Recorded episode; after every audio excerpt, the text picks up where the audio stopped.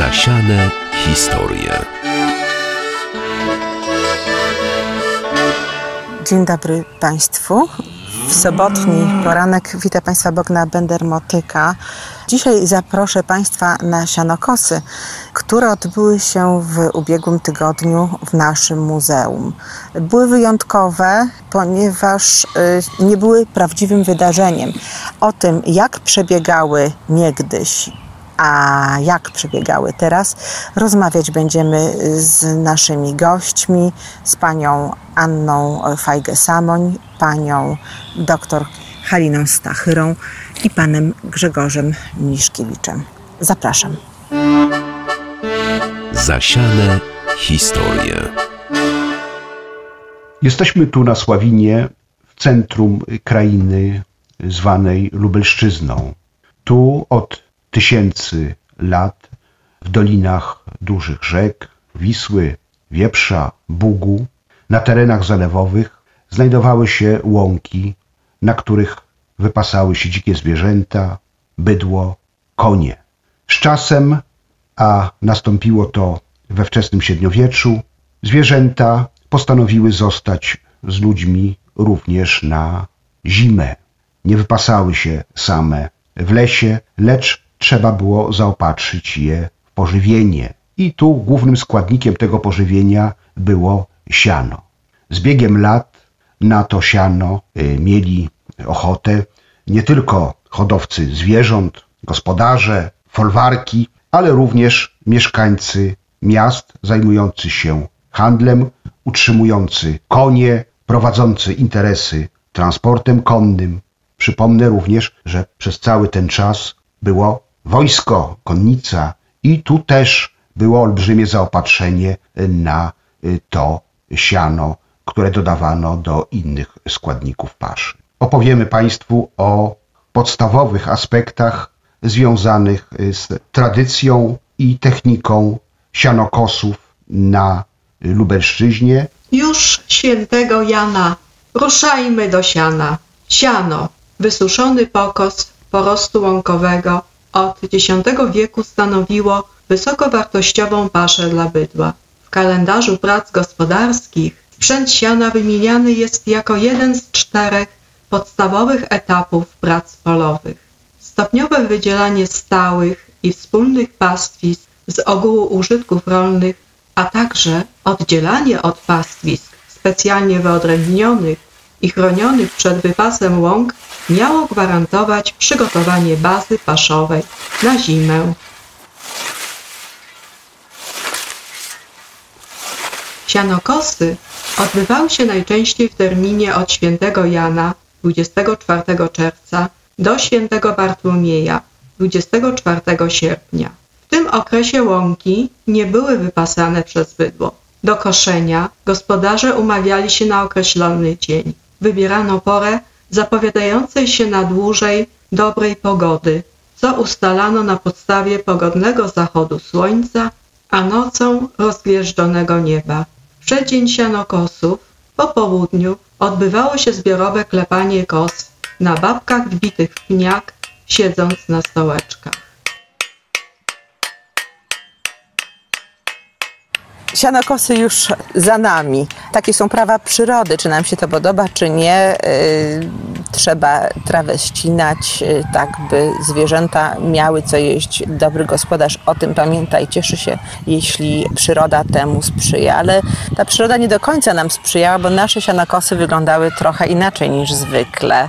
Pani Aniu, na czym yy, polegała różnica w tym wydarzeniu? Co roku organizujemy wydarzenia, e, które faktycznie wpisują się w taki cykl pracy dorocznych pół roku e, i tą taką pierwszą e, pracą gospodarczą na, na łąkach są sianokosy. U nas to wydarzenie odbyło się w ostatnią sobotę, ale w innej, zmienionej formie. Ten pokaz tradycyjnego koszenia łąk za pomocą kos wcześniej klepanych, ostrzonych osełkami. Ci z, z naszych gości, którzy tego nie wybrali się na spacer spacer mogli zobaczyć. Te prace były wzbogacone jeszcze mm, komentarzem, e, który był wcześniej nagrany, komentarzem opartym na materiałach źródłowych. Zawsze było tak, że y, sianokosy były wydarzeniem, w które angażowali się i nasi wolontariusze, i także goście muzealni, którzy mogli popróbować swoich sił. Tak, w większości naszych wydarzeń muzealnych angażujemy wolontariuszy. Wolontariat y, u nas działa już od kilku lat i naprawdę z taką przyjemnością y, i, i dumą możemy powiedzieć, że w ciągu tych kilku lat wypracowaliśmy sobie grono takich stałych przyjaciół, myślę można e, powiedzieć, którzy tak z, z chęcią i pełnym zaangażowaniem biorą udział na, w naszych wydarzeniach. W Sienokosach faktycznie posiłkowaliśmy się pomocą młodych dziewcząt, które wychodziły razem z kosiarzami e, na łąki, e, czyli tuż po skoszeniu one, one grabiły to siano w malowniczych naszych strojach, które były wcześniej przygotowane.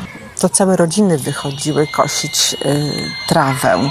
Rozłożone były zadania na wszystkich członków rodziny, na dzieci, na dorosłych. Trzeba było zdążyć przed deszczem, żeby y, siano nie zamokło, zdążyło wyschnąć. Te elementy też u nas y, w naszych przedstawieniach były pokazywane.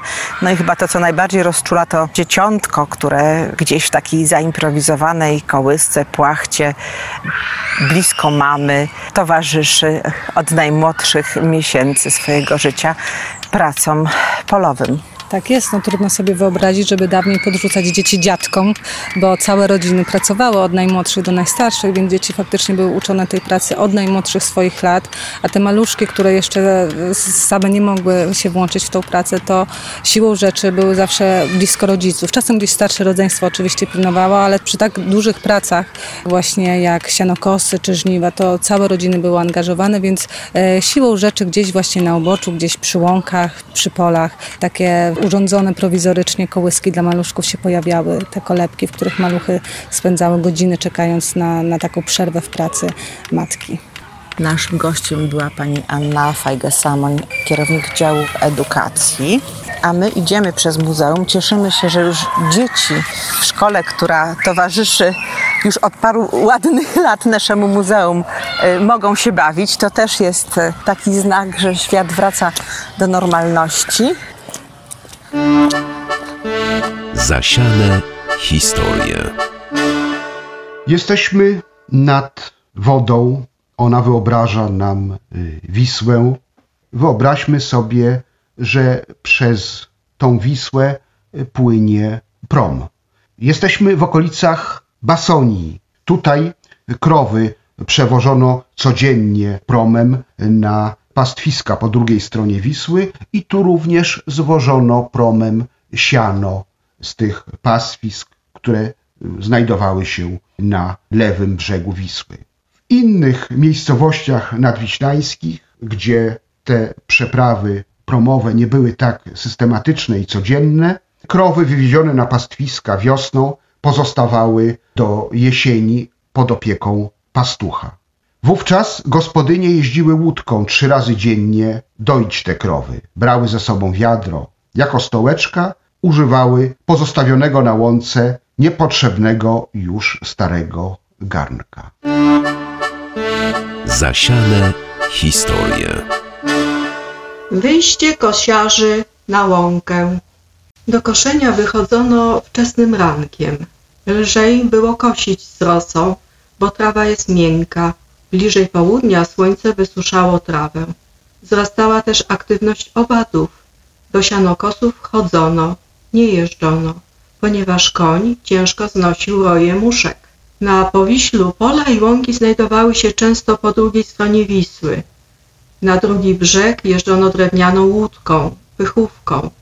Rano gospodarze zbierali się na brzegu, aby przeprawić się za tak zwaną dużą Wisłę, główny nurt.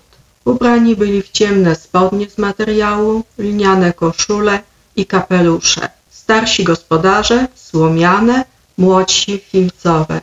Na ramionach mieli kosy, koszyki z rogorzyny w ręku z posiłkiem, za paskami zatknięte mieli osełki i mieli młotki potrzebne do poprawienia osadzenia kosy na kosisku. Kto miał swoją łódkę, ten zabierał ze sobą innych. Do łódki siadało kilka osób, a wtedy właściciel nie wiosłował. Jak wspominał Marian Mordel, urodzony w 1933 roku w Zgodzie, zamieszkały w Kaliszanach, Jak przyszedłem do Kaliszan, to też miałem łąkę nad Wisłą. To była bardzo ciekawa rzecz z tego względu, że dojazd do tej łąki był łódką. A to o tyle u nas jest korzystne, bo to taka jakby łacha leci i jest duży obszar wyspy. Tak, że trzeba było tą łódką ją wymijać. Tak, że w sumie no tą łódką trzeba było zrobić 4 kilometry drogi.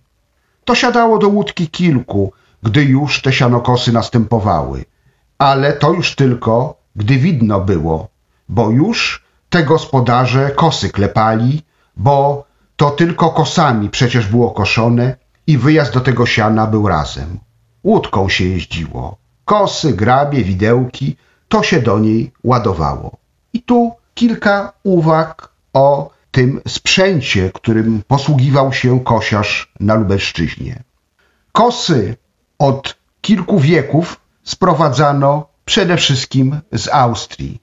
Miały na piętce znak towarowy, najczęściej obrazowy, jakaś armata, trzy krzyże, y, no rozmaite wizerunki, które pozwalały następnego roku kosiarzowi nabyć ten sam rodzaj kosy od tego samego producenta.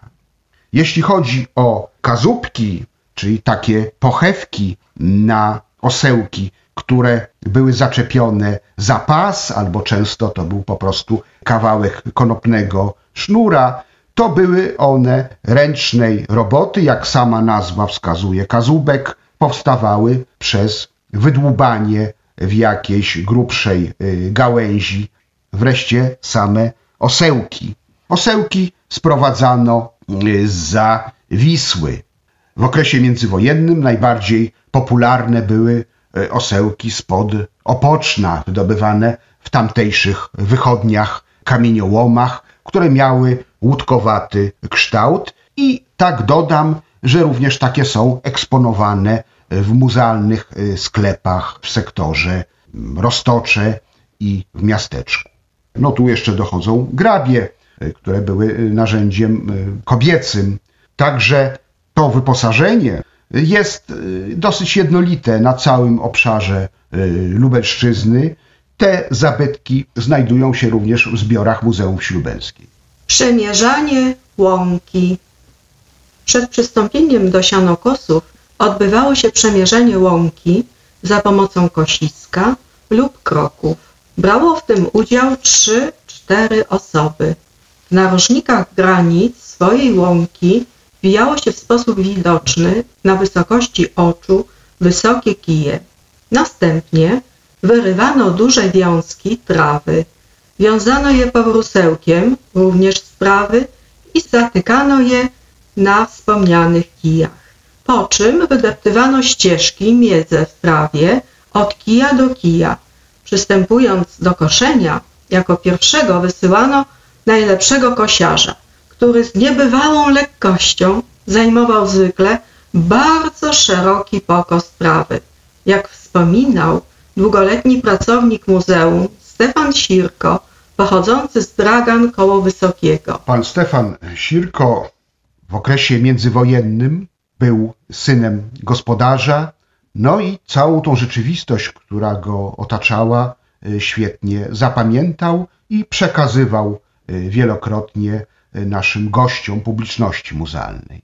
Ale również jego słowa zostały utrwalone w zapisanych przez muzealników wywiadach.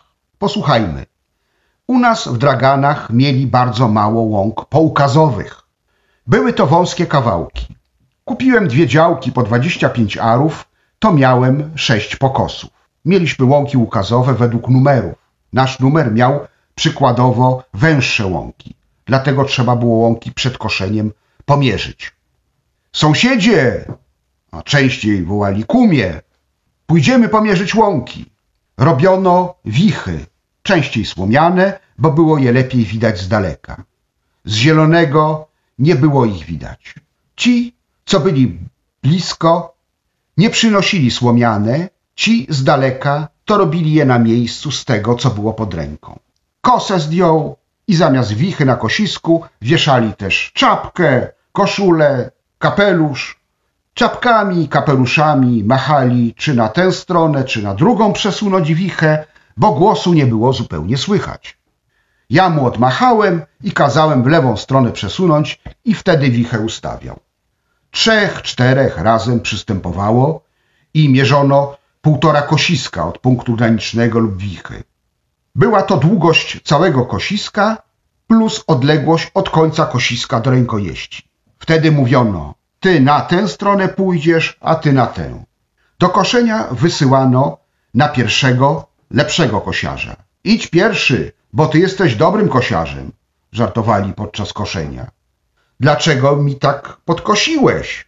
A wtedy odpowiadano, czyja kosa pierwsza, tego łąka szersza. Publikowanych w Białym Stoku wspomnieniach Józefa Grybińskiego Słońce w namiecy czytamy. Gospodarze, których łąki leżały w sąsiedztwie, umawiali się na określony dzień. Wspólnie wyznaczali swe granice, obdeptywali pra, pradziadowskie kamienie, które zawsze wrastały przez zimę w ziemię. Wydeptywali miedzę i nazajutrz przed wschodem słońca zaczynali kosić. To jest oczywiście nawiązanie do pejzażu Podlasia, gdzie moreny dostarczały olbrzymie ilości tych kamieni. W dolinach rzek na Lubelszczyźnie, ale także na innych obszarach naszego regionu często wbijano kije i zatykano na nich wiechy wykonane z trawy. Wiechy musiały znajdować się na wysokości oczu, tak aby koszący widział je z daleka.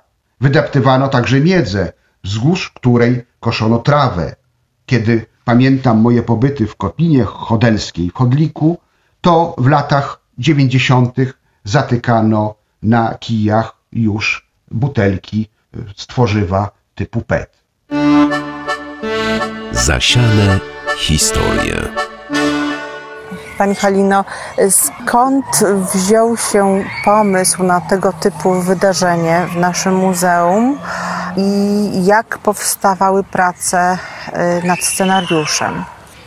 To było gdzieś na początku XXI wieku, tak gdzieś około 2002 roku, kiedy mm, muzealnicy budowali kalendarz prac gospodarskich. To nie tylko były sianokosy, to było żniwowanie. Też nie były to tylko wy, wydarzenia gospodarcze, ale również y, obrzędowe. Powstawały scenariusze dożynek, odpustu na Matki Boskiej Zielnej, y, wykopki, obieraczki kapuściane. Było ich naprawdę sporo, jak na taki początek naszych działań w tym kierunku. I przede wszystkim muzealnicy to robili w oparciu o zbiory archiwalne. Były to źródła wywołane, czyli wywiady. Wykorzystano te zgromadzone do innych celów, oczywiście wywiady, przede wszystkim do budowy skansenu, ale na jakby marginesie tych informacji służących do wyposażenia obiektów były również zbierane. Jeszcze wtedy nie wiedzieliśmy o tym, ale jakby z myślą o wykorzystaniu ich do budowania mm, takich właśnie wydarzeń kulturalno-edukacyjno-obrzędowych, które miały utrwalić te dawne, już zapomniane dzisiaj wydarzenia, jednocześnie włączyć naszą publiczność do tego, aby mogli wziąć udział w tych pracach gospodarczych odtwarzanych w czasie tych wydarzeń czy w tych obrzędach. Mówiła do Państwa pani dr Halina Stachyra, starszy kustosz Muzeum Wsi Lubelskiej, a ja się spytam pana Grzegorza Miliszkiewicza, kustosza naszego muzealnego, czego w tym roku zabrakło w naszym y, pokazie sianokosów? Tegoroczną mm, inscenizację właściwie bardzo naturalną. No, można porównać właśnie do wydarzenia naturalnego, gdzieś podglądanego z drogi, z gościńca, ze ściany lasu, w porównaniu z tym, co my, muzealnicy, tworzymy, chcąc umożliwić atrakcję jak największej grupie osób, rodzinom wielopokoleniowym, dzieciom. To wszystko w tym roku stało się niemożliwe choćby szukanie i ratowanie przed tą kosą rozmaitych y, zwierzątek, y, owadów, y, które tak w istocie są rzeźbami, one są znoszone z tej łąki, ratowane przez rodziny. To wszystko nam się sprawdzało w ubiegłych dwóch latach, kiedy próbowaliśmy odnowić te sianokosy. Myślę, że kiedyś do tego tutaj ktoś znowu yy, wróci, bo taka baśń jak gdyby nie narusza istoty sianokosów. Oni tam sobie koszą, trzech idą taką ławą wyznaczoną przez odległość między zamachami kosy, a przy tym można robić cały szereg rzeczy kulturowo związanych z pejzażem, yy, ze wsią, właśnie jest to chyba takie wydarzenie, jak patrzę, y, które jest najbliższe pejzażowi. Tu jesteśmy sami, absolutnie z naturą, tej bliskości y, zabrakło, bo y, to wydarzenie ma w sobie bardzo wiele interakcji. Można prawda, pokosić, y, spróbować swoich sił przy koszeniu, bo niektórzy z naszych gości właśnie po to przychodzą, żeby spróbować, czy ta kosa, którą gdzieś od dziadka brało się w dzieciństwie, to trzyma się ręki, czy się ręki nie trzyma, czy nawet posłuchać, jak dźwięczy prawda, kosa podczas stukania, czy powąchać, jak świeżo skoszona trawa pachnie. Bo to, co my oferujemy jako muzeum na wolnym powietrzu, to jest ta szeroka gama doznań, prawda, wzrokowych, słuchowych, dźwiękowych, zapachowych, plus jeszcze dla tych, którzy szukają czegoś więcej, jest to lekcja historii kultury polskiej. No tak, tu słusznie pani jakby wyłuskała ten moment, kiedy podchodzą mężczyźni, zwłaszcza nazwijmy ich starej daty, i próbują przekonać, że oni robią to równie dobrze. No wtedy ta interakcja z naszymi kosiarzami jest nieunikniona. A im więcej jest y, sporów, że to może troszeczkę inaczej, że to tak się trzymało kosę, no i powstają te interakcje, które na co dzień są bardzo pożądane, no a teraz niestety y, niepokoją. W każdym bądź razie w tych częściach y, takich y, zbliżeń, gdzie chodzi o samą koźbę, o, o, o to dotknięcie y, łąki, kosy, zawsze ta ilość miejsc jest ograniczona, tak jak wyławiamy z łąki, tylko ograniczoną ilość ich mieszkańców i więcej tam tych mieszkańców nie ma. To jest także w tym naszym teatrze też jest określona ilość tych realnych miejsc prawda? I ludzie są nawet niezadowoleni, jeżeli nagle spostrzegają, że są w jakimś niebotycznym y, tłumie. Z kolei zawsze można dodać tą warstwę y, kulturową, ten teatr, który my specjalnie tworzymy dla nich, y, ten cały folklor, często sprowadzony jakby z innych miejsc, żeby je przedstawić blisko owej łąki w strojach z epoki, w słownictwie z epoki, bo to często padają słowa z różnych rejonów Lubelszczyzny. Ktoś mówi wiżby, jeden mówi wierzby. Pokazuje to całe bogactwo tego regionu. Myślę, że będziemy te scenariusze jakby ciągle uzupełniać, chociaż wszyscy wiemy, że te źródła no, nie jest ich zbyt dużo, że nie jest ich zbyt dużo i potrzebne jest dołożenie y, odrobiny albo coraz więcej rozmaitej baśni, ale baśni delikatnej, przemyślanej, która nie narusza godności muzeum no, i jest w harmonii y, z tymi wydarzeniami. Zasiane historie. Po skoszeniu pokosu kosiarze wracając rozbijali kosiskiem skoszoną trawę. Od czasu do czasu przerywali pracę i ostrzyli kosy. Kosiarzom towarzyszyły w pracy kobiety. Kobiety, które przynosiły posiłek, przynosiły grabie.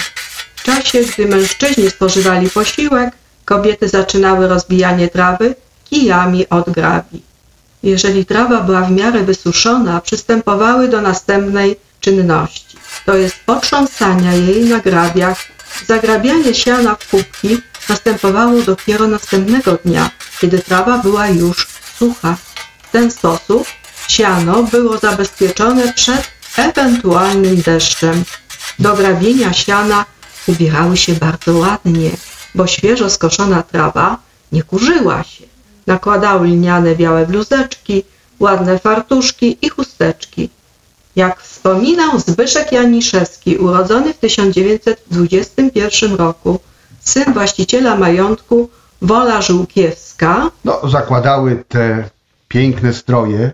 Pewnie nie dlatego, że trawa nie kurzyła się, tylko albo dla młodych y, fornali, albo dla samego syna dziedzica Zbyszka Janiszewskiego, owego syna właściciela majątku Żółkiewska, Wola Żółkiewska, no, który tak to wspomina. Czy to na wsi, czy w majątku dziewczyny bardzo się stroiły do sianokosów. Były zawsze ładnie ubrane. A sianokosy to była najlżejsza praca ze wszystkich. Czysta, przyjemna. Dziewczyny ubierały się po swojemu. Chodziły w kretonowych sukienkach, bluzkach płóciennych, spódnicach kretonowych. Bez butów, boso. Na głowach białe chusteczki. W czasie sianokosów śpiewały współczesne przeboje Hanki Ordonówny, Adama Astona, Jana Kiepury i innych. Ada to nie wypada, czy tutaj mieszka panna Agnieszka? Nino, ach, uśmiechnij się. w roku polskim napisanym przez Zofię Kossak na farmie w Cornwalli w latach 1953-54, będącym wyrazem uczuć człowieka oddalonego od swojego kraju, autorka przedstawia sianokosy, o ile deszcz nie przeszkodził, jako przyjemne chwile. Pozwólcie Państwo, że odczytam ten fragment. Sianokosy to wsiowy karnawał. Praca mniej znojna od innych, czysta, przyjemna, dopuszczająca zalecanki, pogwarki. Jedyny zasadniczy warunek jej powodzenia pogoda. Gdy chłop trawę kosi, lada baba deszcz uprosi. Co gorsza, na łące rośnie ziele, zwane wodną trawą, mające smutną właściwość, że ścięte przez nieuwagę wywołuje natychmiast deszcz. Kosiarze rytmicznie, jak na paradzie, klepią kosy, ujmują styliska, zagarniają tęgi pokos, idą równym, skośnym sznurem, wcinając się w ścianę traw. Nazajutrz, gdy trawa przeschnie, dziewczęta przewrócą pokos na drugą stronę.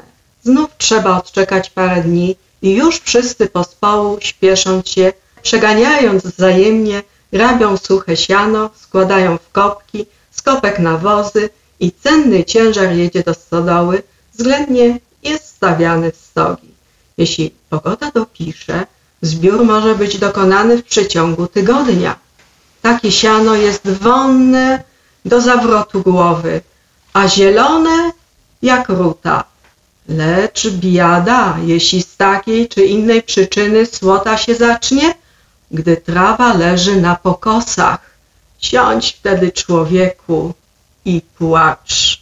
Nie wiadomo, do kogo ostatecznie trafiało to siano. Na pewno trafiało do wyobraźni, na pewno było postrzegane przez różne y, zmysły, sprzyjało fantazji, y, patrzeniu na ten świat jako pierwotny.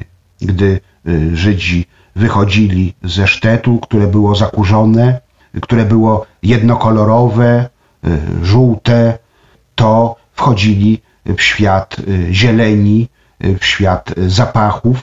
To był jakby raj, który całkowicie odbiegał od smutnego świata architektury sztetu.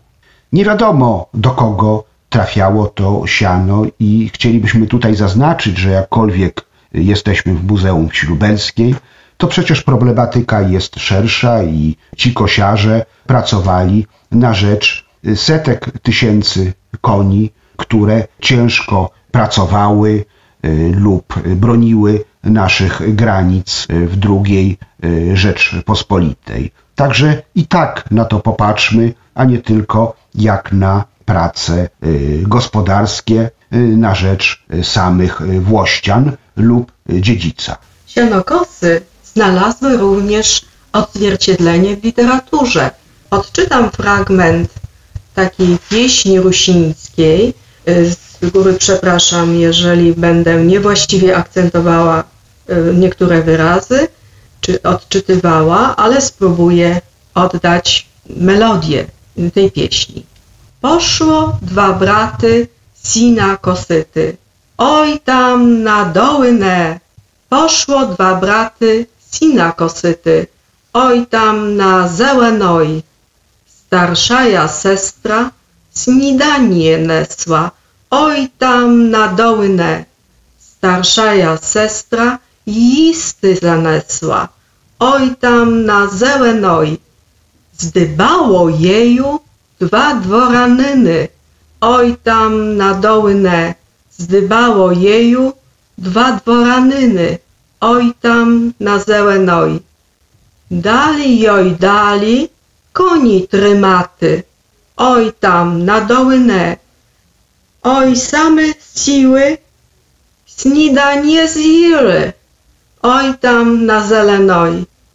Baczyt diwonka, szon newolońka, oj tam na dołynę. Pustyła koni, szczery i bory, oj tam na zelenoj. W dalszej części tego wiersza, tej pieśni jest o tym, jak powstała z jej ciała cerkiew.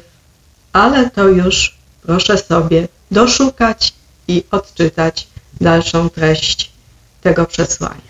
Celowo tutaj przedstawiliśmy Państwu ten utwór, jako że cała wschodnia Lubelszczyzna, nazywana też często Nadburzem, a na południe to będzie Chrubieszowskie, to jest y, od wielu wieków miejsce zasiedlenia ludności rusińskiej. Stąd i y, podkreślamy tą wielokulturowość, a sam język rusiński, często w różnych odmianach gwarowych, mm, w miarę jak Bóg płynie, też jest naszym dziedzictwem kulturowym, tak jak tu koleżanka powiedziała, no trudnym wręcz do zaakcentowania dzisiaj, no bo to nie są takie proste, przekładalne ukraińskie akcenty często. A jeszcze na zakończenie y, chcieliśmy zacytować fragmenty książki yy, żydowskiej Jeszua Perle, Żydzi Dnia Powszedniego. Autor y, opisuje polską wieś. Y, Żyd dzierżawi łąki, sprzedaje to siano. O tym, komu to już mówiliśmy, że to był, można powiedzieć, w tamtych czasach artykuł pierwszej potrzeby. No i posłuchajmy, jak on ujmuje, to są oczywiście prawdopodobnie także żywe wspomnienia, tą obecność ludności polskiej, żydowskiej na łąkach. W południe, kiedy białe, rozpalone słońce parzy niemiłosiernie, z chałupy wynosi się w glinianych naczyniach dwojaczkach jedzenie dla pracujących na łąkach mężczyzn. W tym samym czasie Tojba również zjawia się na łące z podwójnymi garnkami. Tojba jeszcze bardziej zbrązowiała niż mama. Na głowie nosi chłopską, kwiecistą chustę. Tu na wsi wyrosła i stała się kształtniejsza od mamy. Chodzi nawet jak chłopka na bosaka. Uśmiech nie schodzi jej z twarzy. Kołysze się w biodrach niczym źrebak. Mama z nami nie jada. Powiada, że jej nie wypada jeść na łące. Musi mieć stół i obrus. Do jedzenia potrzeba jej widelca, noża. Poza tym nie lubi, kiedy obcy zaglądają jej do garnka. Trudno, niech je sama w domu. Gdyby jednak zapytała mnie o zdanie, to powiedziałabym, że nigdy jeszcze jedzenie mi tak nie smakowało, jak właśnie na polu, wśród chłopów i siks. Odkładają na bok kosy i grabie, rozsiadają się na trawie w cieniu rosnącego zboża albo w lesie pod drzewem. Rozpalone słońce zagląda do garnków. Las szumi jakby zatroskany. Co chwila przelatuje inny, różny od poprzedniego ptak. Słychać coraz inny świergot. Słychać jak ludzie gryzą i żują. Ojciec, tak samo jak chłopi, chodzi boso, w rozchełstanej koszuli. Jest opalony. Czerwono-szara broda czyni go przystojniejszym. Siedzi razem z parobkami i siksami. Chłopi żegnają się znakiem krzyża. Ojciec odmawia błogosławieństwo. Mama zjawia się na polu, kiedy słońce minęło już środek nieba. Przychodzi późno, kiedy już nie ma rosy na trawie, kiedy kukułka już swoje odkukała i kiedy nie czuje już sytego zapachu spalonego drewna w pasmach dymu latującego z kominów. Przychodzi z parasolką, siada w cieniu na skraju lasu i zaczyna czytać swoje książeczki. Doprawdy nie wiem, po co mamie potrzebne są teraz książki. Dobrze jest czytać zimą, kiedy szyby pokryte są szronem, a w domu bije od pieca ciepło. Niechby lepiej popatrzyła na to, jak ja spędzam z Piotkiem Jankiem dzień na polu. Tarzam się w skoszonej trawie, włażę na stogi, pomagam w grabieniu siana. I oto chłop daje mi do ręki kosę i uczy, jak się z nią obchodzić. Kosa jest za duża dla mnie. Ciąży trochę ku dołowi, a ja staram się pracować. I oto zjeżdżam ostrzem kosy w nogę. Spada wiązka trawy zroszona moją krwią. No, przyznacie Państwo, że ten opis znakomitego żydowskiego pisarza jakby potwierdza te wszystkie etnograficzne i historyczne obserwacje, które w wielkim skrócie y, przedstawiliśmy. Zasiane historie.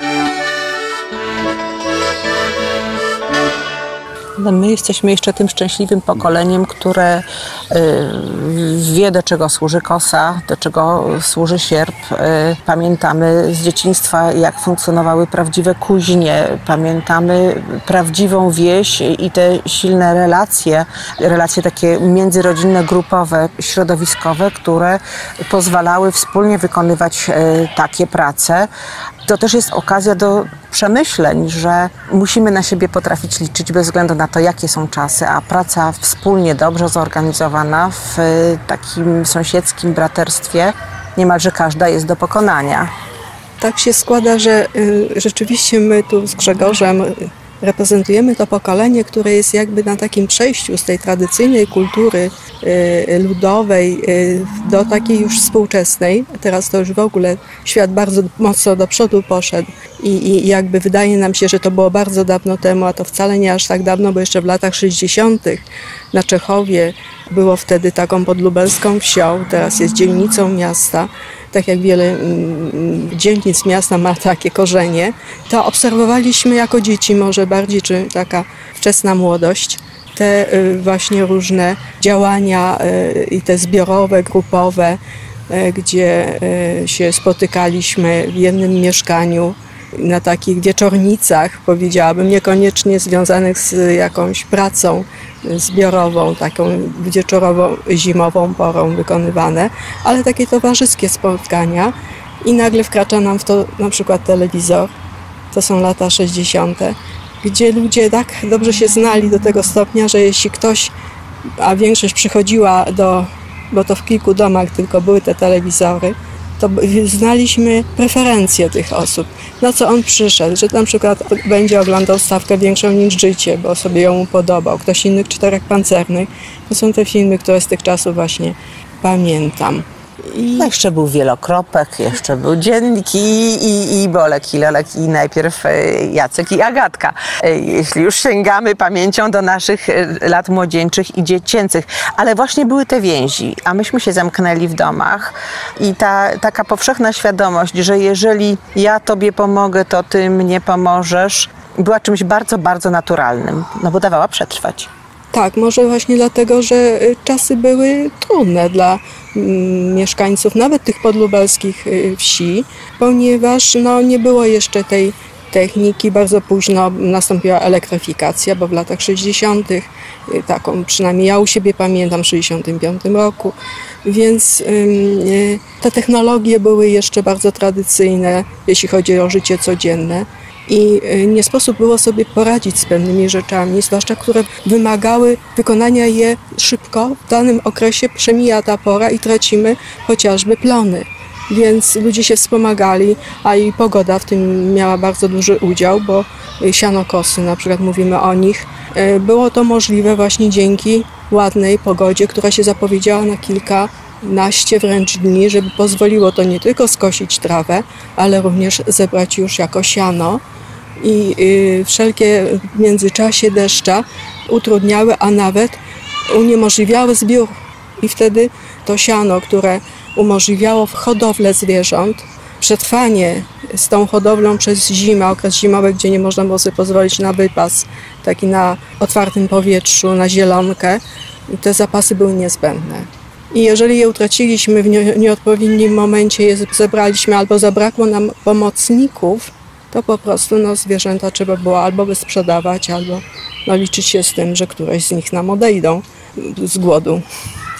ta świadomość, że jesteśmy częścią przyrody i od niej, od jej kaprysów jesteśmy uzależnieni, y, była zakorzeniona z pokolenia na pokolenie. Dzisiaj dla nas trawa jest raczej problemem i na Czechowie y, pewnie warczą y, kosiarki elektryczne, ewentualnie spalinowe, nawet kosiarze spalinowi. Myślę, że robią to wolniej i mniej ekologicznie niż ci, którzy klepaną kosą potrafiliby skutecznie ratować piękny trawnik, żeby pani żona była zadowolona, że jest równiutko tak jak u sąsiadów.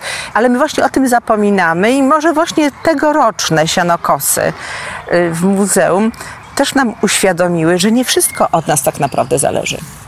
No tak, to pozwala y, wspomnieć y, cały ten okres, kiedy bydło, kozy, potem inne zwierzęta towarzyszące człowiekowi powoli rezygnowały z wypasu w lesie dziko lub półdziko i grupowały się w kralach koło człowieka, będąc do dyspozycji, dając mu codziennie y, mleko, y, również y, stawiając się jako y, siła pociągowa lub jeszcze wcześniej jak konie w celach militarnych. I to wymagało y, po prostu od człowieka tej wzajemności, że trzeba było myśleć o tym, żeby mieć nie tylko las, pastwisko, ale również i łąki.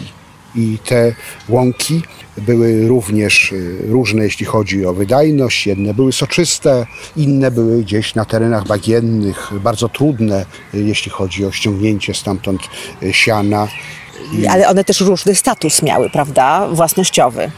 Jeśli chodzi o łąki, to na ogół w przeciwieństwie do pastwiska, które były często własnością wspólną, gromadzką, to y, łąki były na ogół y, jakby indywidualne, przydzielone y, w ramach już nadania chłopom tej ziemi już na własność w 1864 roku. Chociaż oczywiście wcześniej też część z nich miała, czy na Kulewszczyznach, czy coś, taką własność. No i tam było zawsze kawałek łąki, no bo tak to wszystko dzielono. Jak nie było tej łąki, to trzeba było dokupywać. Jak było za dużo, można było sprzedawać pokazują i źródła, i literatura piękna, że duża część tych nadwyżek trafiała w ówczesny świat, e, świat pełen koni, świat y, wozaków, y, świat, gdy kaszarnie napędzały kieraty po miasteczkach, gdy byli łani, gdy artylerię ciągnęła konnica.